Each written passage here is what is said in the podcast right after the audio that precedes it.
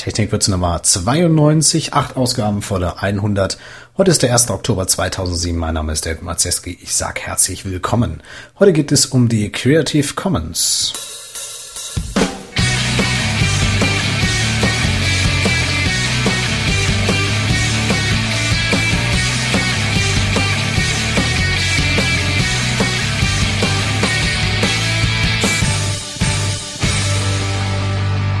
Die Creative Commons, so steht zumindest in der Wikipedia, ist eine gemeinnützige Gesellschaft, die im Internet verschiedene Standard-Lizenzverträge veröffentlicht, mittels derer Autoren an ihren Werken wie zum Beispiel Texten, Bildern, Musikstücken und so weiter der Öffentlichkeit Nutzungsrechte einräumen können.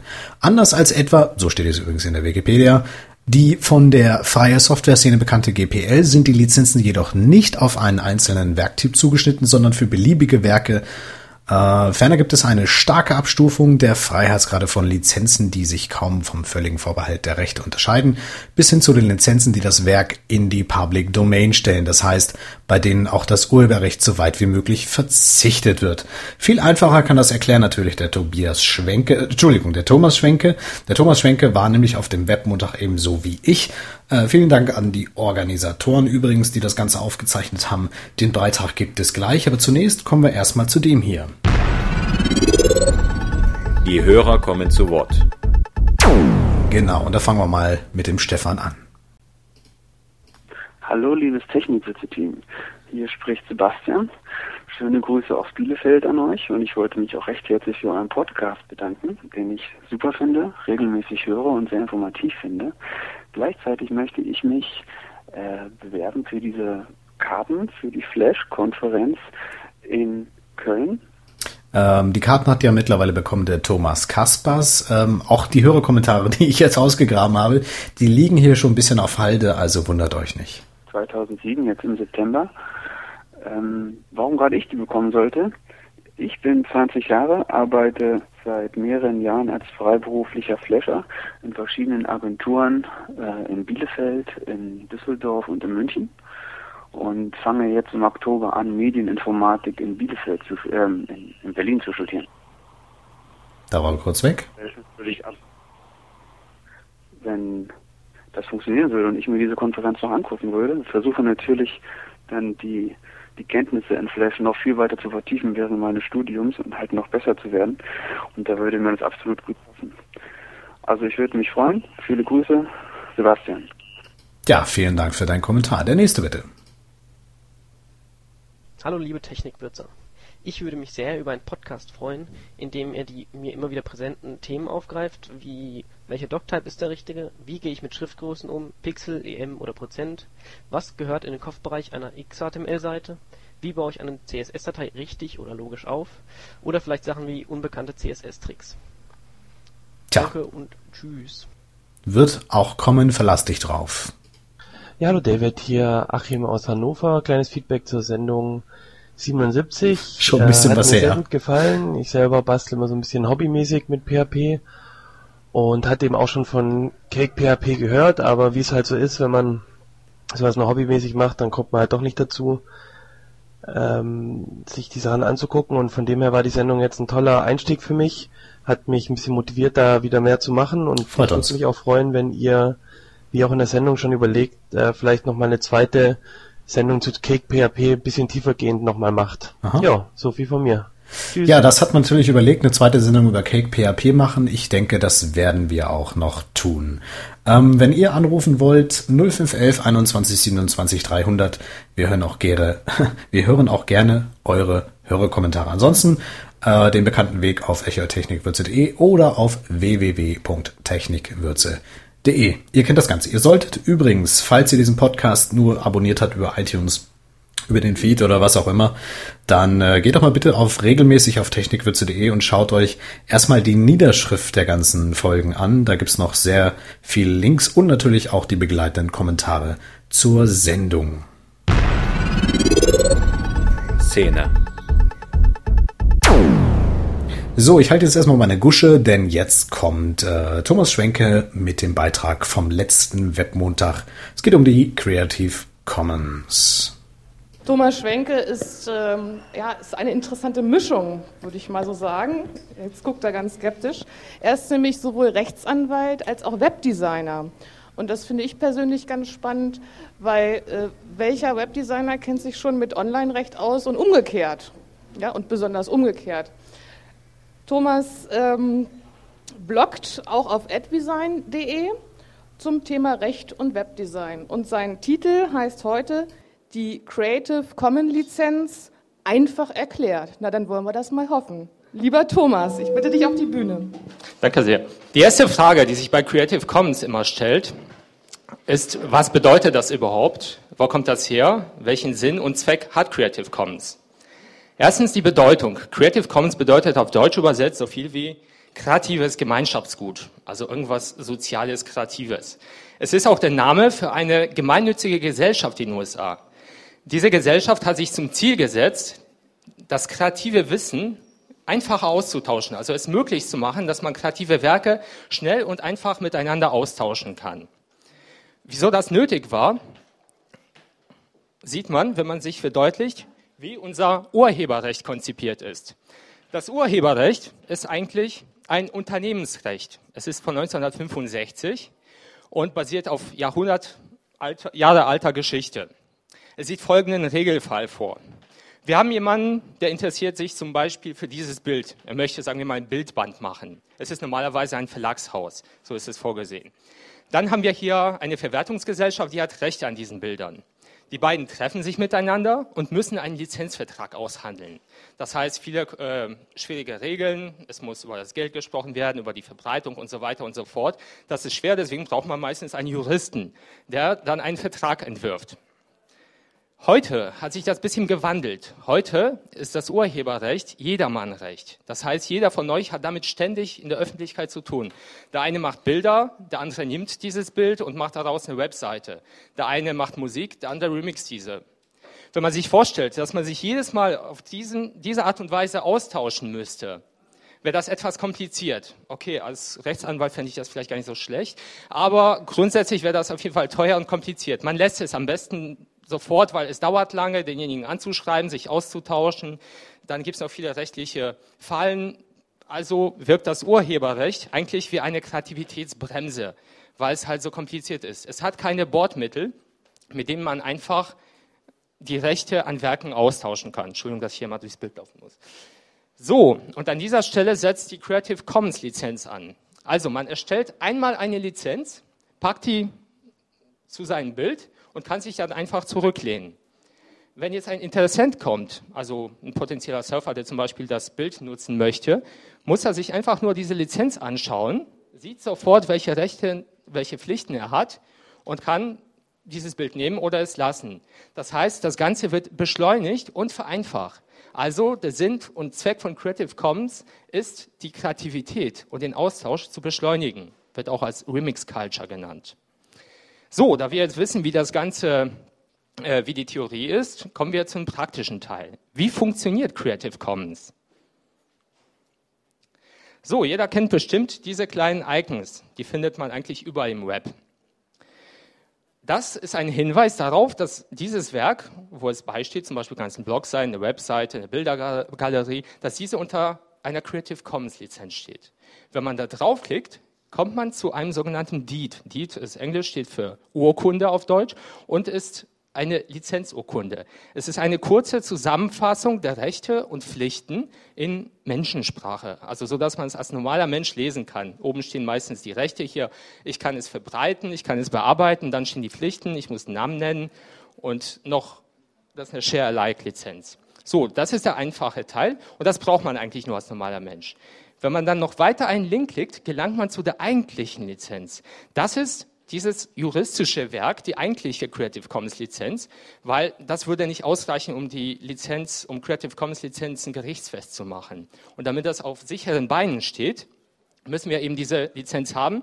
Die ist dann auch in Maschinensprache, äh, Juristensprache geschrieben, Entschuldigung. das ist keine falsche. Äh, also die ist in Juristensprache geschrieben. Man hat aber nicht oft damit was zu tun. So, wir sehen noch einen zweiten Pfeil, etwas dunkler, äh, etwas heller. Das ist im Quelltext drin. Das verbirgt sich hinter diesem Icon hier. Und da stehen die Me äh, Metadaten. Das heißt, hier steht äh, zum Beispiel, hier findet sich ein Bild. Das Bild ist von der Person so und so und folgende Lizenzbedingungen. Diese Metadaten sind für die Crawler, Spider und die äh, Suchmaschinen wichtig. So, so ist das Ganze aufgebaut. Und jetzt kommen wir zu den einzelnen Bestandteilen der Lizenz. Das sieht ja hübsch aufgelöst aus. Also irgendwie in Photoshop ist es besser. Na egal. Ähm, die Creative Commons Lizenz ist eigentlich keine einzelne Lizenz, sondern ein Lizenzbaukasten. Das sind vier Pflichten, die man dem Nutzer auferlegen kann. Ich werde gleich sagen, dass es sehr einfach geht. Die wichtigste ist die Namensnennung, Attribution. Die ist immer Pflicht. Das bedeutet, wenn ich ein Werk von jemandem nehme, muss ich ihm zumindest Achtung zollen. Das heißt, seinen Namen nennen. Und da sollte man immer beachten. Richtige Namensnennung. Man muss immer den Namen des Urhebers nennen und einen Link zu ihm machen, wenn er einen Link angegeben hat. Wenn er zum Beispiel, das hier ist ein Beispiel von Flickr, ich mache einen Link zu, zu seinem Namen oder es kann auch seine Webseite sein, dann muss ich einen Titel des Werkes nehmen, wenn eins angegeben ist. Hier ist es, warum habe ich eigentlich französische Titel genommen? Na egal. Äh, Choutraye, glaube ich, irgendwie eine Eule. Das wäre der Titel und ein Link zu dem Werk selbst. Und das Wichtigste ist, was oft vergessen wird, es muss auch ein Link zur Lizenz dahinter stehen. Das vergisst man. Wieso ist das da und wieso ist das Pflicht? Das ist dazu da, um die Verbreitung zu fördern. Man kann sich vorstellen, wenn ich dieses Bild dann bei mir auf der Webseite einbinde und nicht schreibe, unter welcher Lizenz das ist, dann wird es sozusagen bei mir auf der Webseite verrecken. Es wird sich nicht weiter verbreiten. Und das ist ja eigentlich der Sinn und Zweck. Deswegen bitte darauf immer achten. Der zweite Punkt, Non-Commercial. Wenn dieses Zeichen dasteht, bedeutet das, man darf das Werk nicht kommerziell nutzen. Was heißt jetzt kommerziell? Ist leider noch nicht bis zum Ende ausdiskutiert. Was klar ist, wenn ich direkt Geld dafür kriege. Das heißt, ich, ich kann zum Beispiel nicht Musik remixen, und diese CD dann mit Gewinn verkaufen, wenn die unter Non-Commercial veröffentlicht wurde. Ich darf nicht ein Foto nehmen, daraus ein Design basteln und für dieses Design Geld bekommen. Auch klar. Äh, schwieriger wird es jetzt, ich habe zum Beispiel bei mir jetzt ein, bei einem Unternehmen einen Blog und das ist irgendwie auch eine Werbung mittelbar für mich. Aber dafür, was ich veröffentliche, bekomme ich kein Geld. Das ist aber noch im Rahmen des Zulässigen, weil ich halt den nicht mehrheitlich ähm, damit Werbung mache, wenn ich da nur Werbung für mich veröffentlichen würde, nur zum Beispiel Produktwerbung und würde die Bilder benutzen, wäre das ein Verstoß gegen Non-Commercial. So ist es in Ordnung. Der dritte Punkt ist keine Bearbeitung. Das heißt, wenn ihr diese seht, dürft ihr ein Bild nicht mit Filtern bearbeiten, Entschuldigung, nicht zuschneiden oder zum Beispiel Textausschnitte nehmen oder auch einen Text übersetzen. Ist auch nicht zulässig. Das vierte ist Share Alike. Diese Lizenzpunkt sorgt dafür, dass Creative Commons sich weiter verbreiten kann. Das lässt sich am besten anhand eines Beispiels erklären. Ich nehme ein Bild und erstelle daraus eine Webseite. Grundsätzlich ist diese Website dann urheberrechtlich geschützt und keiner darf sie benutzen, also dieses Design jetzt. Wenn aber dieses Bild unter Share Alike stand, bin ich verpflichtet, die gesamte Website unter Creative Commons Share Alike zu stellen. Das heißt, wenn man dieses Zeichen benutzt, will man dafür sorgen, dass sich Creative Commons fortpflanzt. Das heißt, ich darf es benutzen, aber nur, wenn ich das, was ich herstelle, auch freigebe. So, das waren eigentlich diese vier Zeichen. Und wie einfach das geht, eine Creative Commons, ähm, einen Creative Commons Button zu erstellen oder eine Lizenz zu erstellen, steht hier unter diesem Link, unter Creative Commons Org, License, beziehungsweise oben auf der Website ist mein Link, kommt man zu einem Publisher. Das ist, geht ganz einfach. Man muss hier einen Button anklicken, kommerzielle Nutzung erlauben, ja oder nein, Bearbeitung erlauben, ja, nein oder mit Share Alike. Das war's eigentlich. Dann nur noch die Metadaten eingeben, abschicken, Icon auswählen, Quellcode einbauen. Das war's. Mehr ist es nicht. Die ganzen Raucher, zu denen ich auch gehöre. Dann stellt sich die Frage, wo baue ich das ein und wie baue ich dieses Icon ein?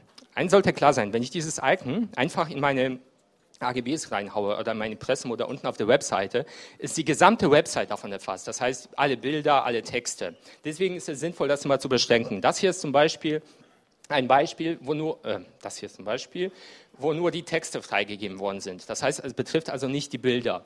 Hier wird sozusagen der gesamte Inhalt freigegeben. Das sollte man sich auf jeden Fall überlegen, damit der Nutzer auch weiß, was freigegeben ist und damit man auch auf der sicheren Seite ist. So, das war eigentlich so der Funktion. Und jetzt kommen wir zu den Vorteilen von Creative Commons, die es bietet. Auf jeden Fall Rechtssicherheit. Wie ich anfangs erklärte, müsste man sich sonst über komplizierte juristische Formeln Gedanken machen, über Gesetze Gedanken machen. Und hier haben wir Standardlizenzen. Diese Standardlizenzen sind auch schon zumindest in Europa von zwei Gerichten bestätigt worden. Und so wie es aussieht, müssen die in Deutschland auch funktionieren. Zweitens, das Urheberrecht bleibt erhalten. Viele haben ja Angst, wenn ich das unter Creative Commons veröffentliche, ist mein Urheberrecht weg. Das ist nicht richtig. Es bleibt da. Ich gebe nur bestimmte Rechte frei. Äh, ein Beispiel zum Beispiel, ein Beispiel ist, wenn ich äh, ein Bild von mir, das ich freigegeben habe, auf irgendeiner Porno- oder auf einer Nazi-Seite sehe und das nicht gut finde, kann ich immer noch mich darauf berufen, dass hier mein Werk entstellt worden ist und zurücknehmen, weil ich eben der Urheber bin. Drittens, Einzelverhandlungen bleiben möglich. Das heißt, auch wenn ich mein Werk unter der Lizenz äh, freigegeben habe, äh, ihr dürft es nutzen und bearbeiten, es aber non-commercial gesagt habe und jetzt tritt jemand an mich heran, möchte das Bild kommerziell nutzen, kann ich mit ihm normal, ganz normal eine Einzelverhandlung machen und das Bild verkaufen. Das heißt, man ist nicht auf äh, Creative Commons ähm, festgenagelt. Und der vierte Vorteil ist, Creative Commons äh, freut sich großer Verbreitung und je mehr ihr dazu beiträgt, desto größer wird auch der Pool, aus dem man sich bedienen kann. Aber wo Licht ist, ist auch Schatten. Und dann gibt es auch Gefahren. Sind natürlich, ist nicht ganz so schlimm, wie es vielleicht aussieht, dass so viele sind. Wenn man die wenigen Punkte beachtet, kann man eigentlich nichts falsch machen. Erstens, Unumkehrbarkeit. Ihr sollt euch klar sein, wenn ihr etwas unter Creative Commons freigebt, und das in Umlauf gerät, könnt ihr das nicht wieder zurücknehmen. Das heißt, ihr habt ein ganz tolles Bild gemacht, ihr habt es freigegeben und jetzt möchtet ihr das zurückholen. Ihr sagt, äh, nicht jeder soll das verwenden dürfen. Das geht nicht mehr. Deswegen vorher überlegen. Zweiter wichtiger Punkt, Rechte Dritter. Der Lizenzgeber kann nur so viele Rechte geben, wie er hat. Beispiel, wenn ich jetzt von dir ein Foto mache, von deinem schönen Gesicht, dann habe ich nur ein Recht die, auf diesem Foto. Aber ich habe nicht das Recht an deinem Gesicht. Das heißt, wenn jemand dieses Foto nimmt, das ich unter Creative Commons veröffentlicht habe, das ist sogar schon passiert, dann kannst du dich bei ihm melden und Unterlassung oder Schadensersatz verlangen. Denn ich, kann, ich konnte ja nicht über dein Gesicht verfügen, also über dein Recht an deinem Bild. Das gilt genauso für Marken. Ich habe zum Beispiel ein Schuhgeschäft, finde ein schönes Bild von einem Adidas-Logo und mache daraus eine Werbung oder einen Banner. Ganz klar, das kann der Lizenzgeber nicht machen. Er kann nicht über die Rechte von Adidas verfügen. Das heißt, bei Personen sollte man den Lizenzgeber fragen, ob die Person eingewilligt hat und am besten sich noch die E-Mail der Person geben lassen, bevor man es verwendet. Also Personenbilder gefährlich.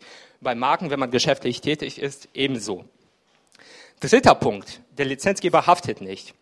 Wenn der Lizenzgeber das Bild von dir freigegeben hat und ich habe daraus einen Banner gemacht und damit viel Geld verdient, und ich muss, oder kein Geld verdient, und ich muss an dich Schadensersatz zahlen, dann kann ich mich nicht an die Person, die das veröffentlicht hat, wenden, wie das normalerweise bei einer Bildagentur wäre, und sagen, du hast mir hier ein fehlerhaftes äh, Bild verkauft, weil da war noch Rechte Dritter dran. Das geht nicht. Ist eigentlich auch klar, er hat ja auch kein Geld dafür bekommen. Und wenn er kein Geld bekommt, warum soll er dann dafür auch noch extra haften? Vierter, auch wichtiger Punkt, weswegen man diese Ereignisse beachten sollte, diese vier. Die Lizenz endet automatisch bei Lizenzverstoß. Und das ist für die GPL-Lizenz vor deutschen Gerichten bestätigt worden, dass das geht. Das heißt, wenn ich zum Beispiel keinen Link auf die Creative Commons Lizenz unter dem Bild mache, wie ich vorhin es mir der Eule gezeigt habe, erlischt die Lizenz. Es ist so, als ob ich keine hätte und man kann mich abmahnen. Deswegen immer darauf achten, dass man sich an diese Bestimmungen, die da stehen, hält. Und was auch noch problematisch werden könnte, ist wahrscheinlich nicht so oft, der Nachweis. Wenn ich ein Bild genommen habe und derjenige nimmt die Lizenz von seiner Seite weg, man könnte sich jetzt so einen bösen Abmahner vorstellen, der veröffentlicht ein paar Bilder. Ich nehme diese Bilder, mache daraus Banner, äh, löscht den Hinweis auf Creative Commons und natürlich auch das Google Cache, in Wayback Maschine ist auch nichts und sagt, äh, du benutzt meine Bilder widerrechtlich dann habe ich ein Problem, das nachzuweisen. Deswegen würde ich zumindest, wenn ich das kommerziell nutze, empfehlen, eine Hardcopy zu machen, also einen Ausdruck und das vom Zeugen unterschreiben zu lassen. Kommt wahrscheinlich nicht so häufig an, aber wäre hundertprozentig sicher. Ja, das waren eigentlich die Gefahren. So viele sind es nicht. Und ähm, wenn man Werke unter Creative Commons suchen möchte als Nutzer, mittlerweile gibt es einmal die auf der Creative Commons Seite selbst eine Engine zum Suchen nach Creative Commons Werken. Dann gibt es noch Google, Yahoo, Flickr und so weiter. Immer mehr Such, äh, Suchplattformen unterstützen Creative Commons. Klickt mal einfach auf erweiterte Suche und dann könnt ihr Creative Commons auswählen, sodass euch nur die Bilder ausgegeben werden, die unter Creative Commons stehen. Die könnt ihr dann frei nutzen. Ja, das äh, war's dann eigentlich. Ich danke sehr. Weitere Informationen, noch eine längere Zusammenfassung ist auf meiner Website und für Fragen stehe ich noch fünf Minuten offen, ansonsten danach und in meinem Blog könnt ihr noch weitere Fragen stellen. Danke sehr.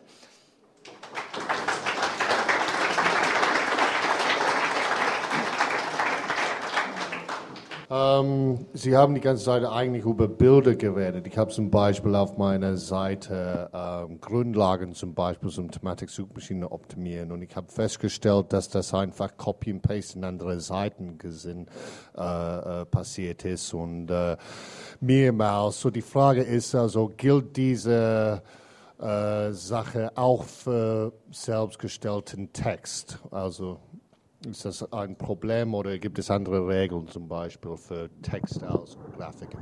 Ja, äh, Creative Commons lässt sich äh, eigentlich fast ja, auf alle Werke anwenden, außer Software, weil da gibt es spezielle Lizenzen. Das heißt, ob es Bilder sind, grafische Entwürfe oder auch Texte, das kann man auch mit Creative Commons lizenzieren. Und des Weiteren gilt es nicht nur für den Online-Bereich, man kann das auch auf Offline-Werke anwenden. Also man kann zum Beispiel auch Bücher unter Creative Commons rausgeben. Das heißt, in dem Fall ist es kein Problem, die auch unter Creative Commons zu stellen. Jetzt aber, ich weiß nicht, ob ich es richtig verstanden habe, geht es darum, dass Sie äh, fragen, ob das urheberrechtlich geschützt ist oder ob das unter Creative Also das ist eine andere Frage. Das ist äh, eine Frage vorher kann man, es kommt auf den Text an, aber wenn das ein sehr ausführlicher wissenschaftlicher Text ist oder so, ist es geschützt, ja. Ich habe auch noch mal eine Frage und zwar einmal zu dem kommerziellen Nutzung. Mhm. Wie ist das mit einem Blog, das Werbung drauf hat, das Google AdSense oder so drauf hat? Das ist ja, und der, und der benutzt jetzt ein Bild unter, von Creative Commons irgendwo beim Beitrag von einem Museum, das fotografiert wurde, da war er zu Besuch und findet ein tolles Flickr-Bild, Creative Commons, no commercial, setzt es da rein. Hat aber oben Banner-Werbung. Ähm, ist zulässig. Ähm, es kommt im Weiteren darauf an, wie der Inhalt an eigenen Beiträgen ist und wie der Inhalt an Creative Commons ist.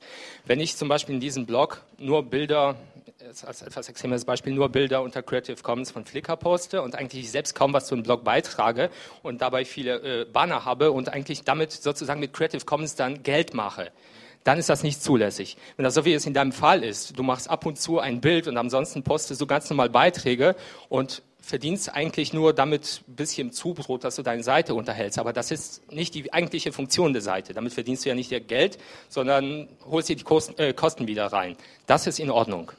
Das ist noch im Rahmen.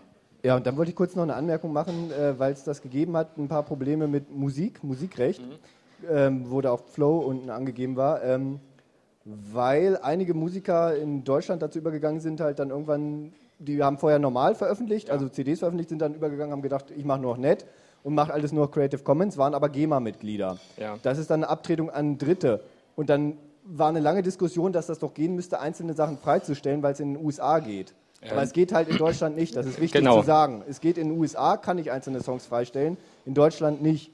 Und wer das schreibt halt, das stimmt nicht. Man muss halt trotzdem zahlen. Ja, das habe ich auf meiner Seite dann einen ausführlichen Teil auch noch dazu geschrieben, dass GEMA nicht kompatibel ist. Also GEMA ist entweder alles oder nichts. In den USA ist es etwas anders. Ja. Okay, dann danke sehr. Falls noch Fragen dann bestehen oder hat noch jemand Frage? Nein? Alles klar. Danke sehr.